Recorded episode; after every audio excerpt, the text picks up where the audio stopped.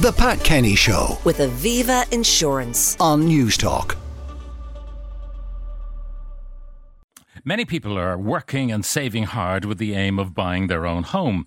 But are they up against a force they have not reckoned with? Well, watching a development through planning and construction, they discover at a late stage that they're actually bidding against the state in one form or another as homes are procured for social housing, leaving slim pickings for those who are prospective buyers.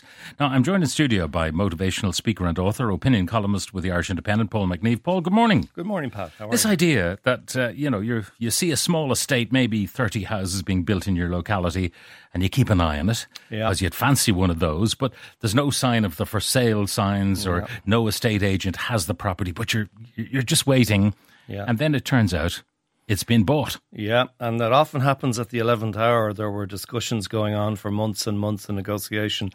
And it's a stark, as in, in 2022, for example, when, when is the last hard facts are available for, there were 29,000 units built in Ireland. Take out four to 5,000 self builds, Yeah. leaving, say, 25,000 units. And 44%, heading for half of those were bought either by the state through local authorities and approved housing bodies, and the other half of those were bought by the so-called vulture funds or investment funds. So, uh, anecdotally, for last year, the number of completions up to 30, 32,000. Uh, but anecdotally, the state take up is higher. There are no hard facts on that yet because uh, there are no Q3, Q4 hard figures out. But Okay, so so you could be, as I say, keeping an eye on a little property that you fancy, and then it never comes to market. No, it doesn't. Um, and it can be very disappointing when people see, if you take that case of the housing estate in, in Belcamp, for example, uh, you know, I'm sure people in the area were looking at that for a long time, thinking that that'll be for us. People are renting, they're saving up their deposits, they're pay, they're saving through taxed income, and uh, then they're competing with either uh, an investment fund, a German fund in that case, or they're competing with the state through the local authority or the approved housing body, who are hoovering up quite a bit. And a, an estate agent said to me last week when I was writing that column, said you know that the state has now become the biggest vulture fund in the country. and the state is using our money Yeah. to do this. Yeah. Uh, the the funds that are external, I mean, a lot of them are not depending on banks. Uh, they're pension funds, so they have a cash um, uh, pot available to them to do these purchasing. Yep. But even if they had to borrow, and you really have to put the cost of money into the equation, whether you have the cash or not, you know, you could be using the cash for other things. Um, it's an attractive proposition. Uh, you say to a bank, say in my area, there might be a place uh, that has 80 units and they're charging two and a half grand a month uh, for those units. Yeah. And you've got 80 of them. It's a lot of money every month. So the bank will say, this is. This is guaranteed. Yeah. We cannot lose on this. Yeah. Let's loan the money. Well, well, residential development is is a very attractive and very safe investment. Uh, the last thing people will default on and not pay and want to lose is their home.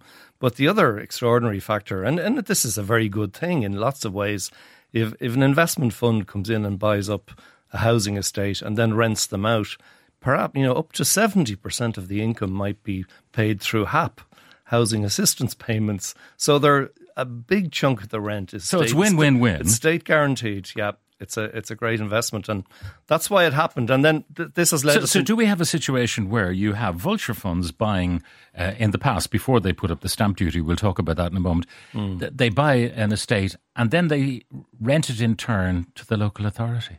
yeah, that's that's frequently. So you'd ask happens. yourself, why didn't the local authority do it in the first place? Exactly. The local authorities are building very few houses and, and but that was a political decision taken 20, 25 years ago to kind of almost castrate them in terms of their ability to, to build, to leave it to the private sector, and it's been a very poor strategy.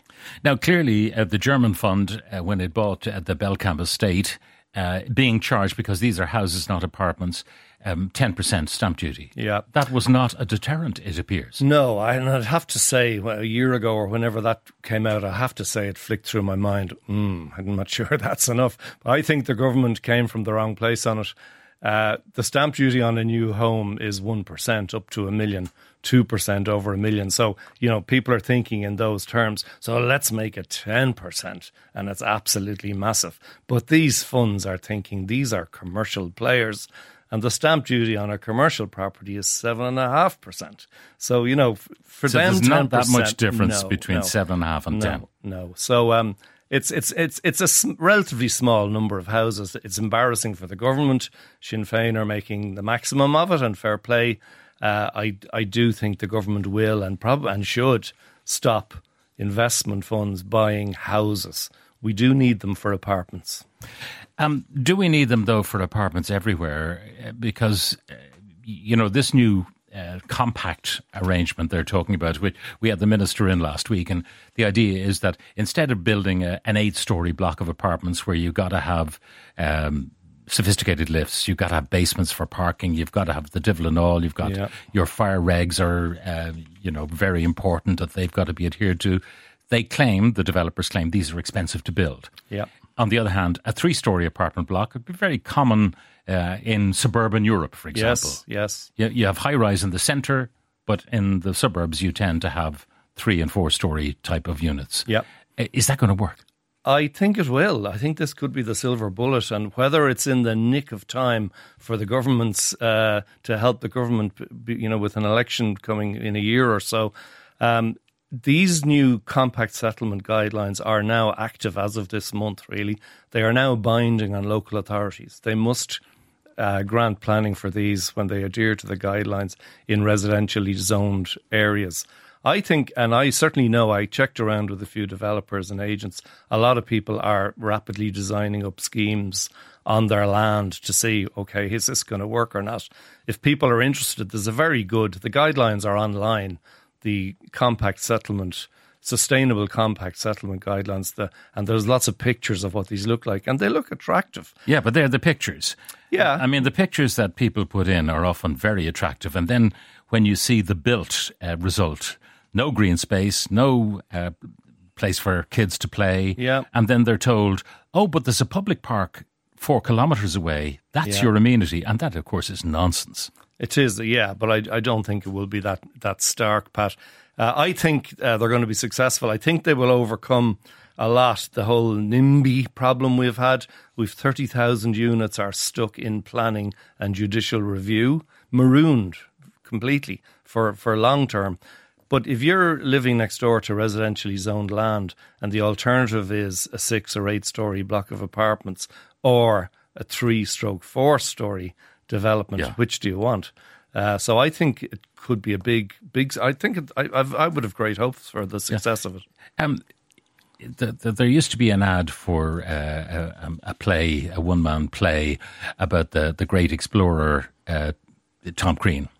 And uh, the ad on the radio said, and then I heard something I never thought I'd hear in all my time in the British Army. The officer said, I made a mistake. Yeah, Now, yeah, politicians rarely say, I made a mistake. SHDs, uh, absolute mistake. Yeah. Catastrophic error absolutely. um, county development plans not being adhered to by the An Bord Pleanála. Catastrophic mistake. And of course, Yeah. the An Bord Pleanála was a mess. I hope on Commission Pleanála is going to be somewhat better. Yep. But they never admit that they really got it wrong. No, and, and totally trying to privatize social housing uh, was has been a disaster, and the you know the self certification of the fire regs an absolute catastrophe.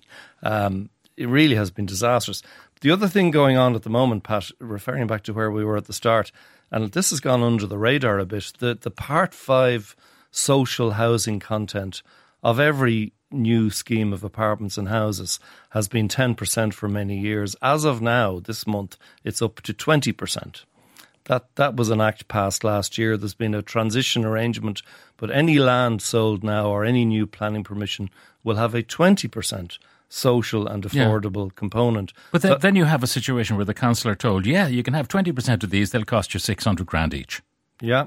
And the council then may decide to opt out because they simply can't afford They, to, they to may, but with the government are under massive pressure before an election, as we're seeing now, they're buying more and more, and they may buy them and, and rent them out at Mm. relatively low rents, which is great for if you're on the social list. Uh, some of the comments coming in people are misguided if they think housing will continue to be built at the current rate if we restrict a cohort of buyers. The providers of finance for builders have become too cautious to allow builders uh, to build in excess.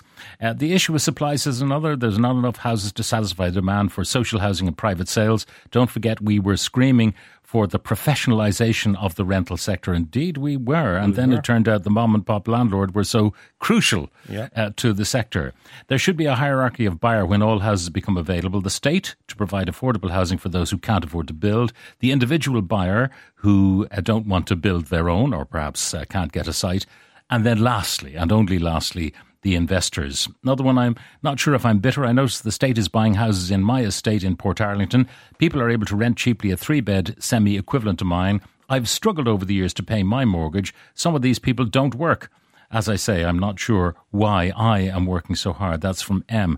And that is a problem. HAP is thrown at people, people who don't get up out of bed in the morning, mm. and then the p- poor person who is in the same estate with the same quality of build, struggling to, to make ends meet. It's Yeah. just not fair. No, and it's, with this new 20% provision is, is possibly going to exaggerate that. Um, there's no doubt about that. But it's going to be interesting come in the the election year. If I think of my own hometown of Bray, uh, County Wicklow, there has been a sudden burst of uh, large new schemes bought by uh, housing approved housing bodies. The Southern Cross in Bray, you know, a couple of hundred units perhaps. Herbert Road at the Dart station. I have heard of three families who have got lovely new social homes in December. So if you're in Bray recently, you've probably got a house or an apartment, or you know people who have, and this this may well help the government in the nick of time. This perception that they're now on top of housing supply. Paul, very interesting stuff as usual. Paul McNeive, thank you very much for uh, joining us. The Pat Kenny Show with Aviva Insurance. on Newstalk.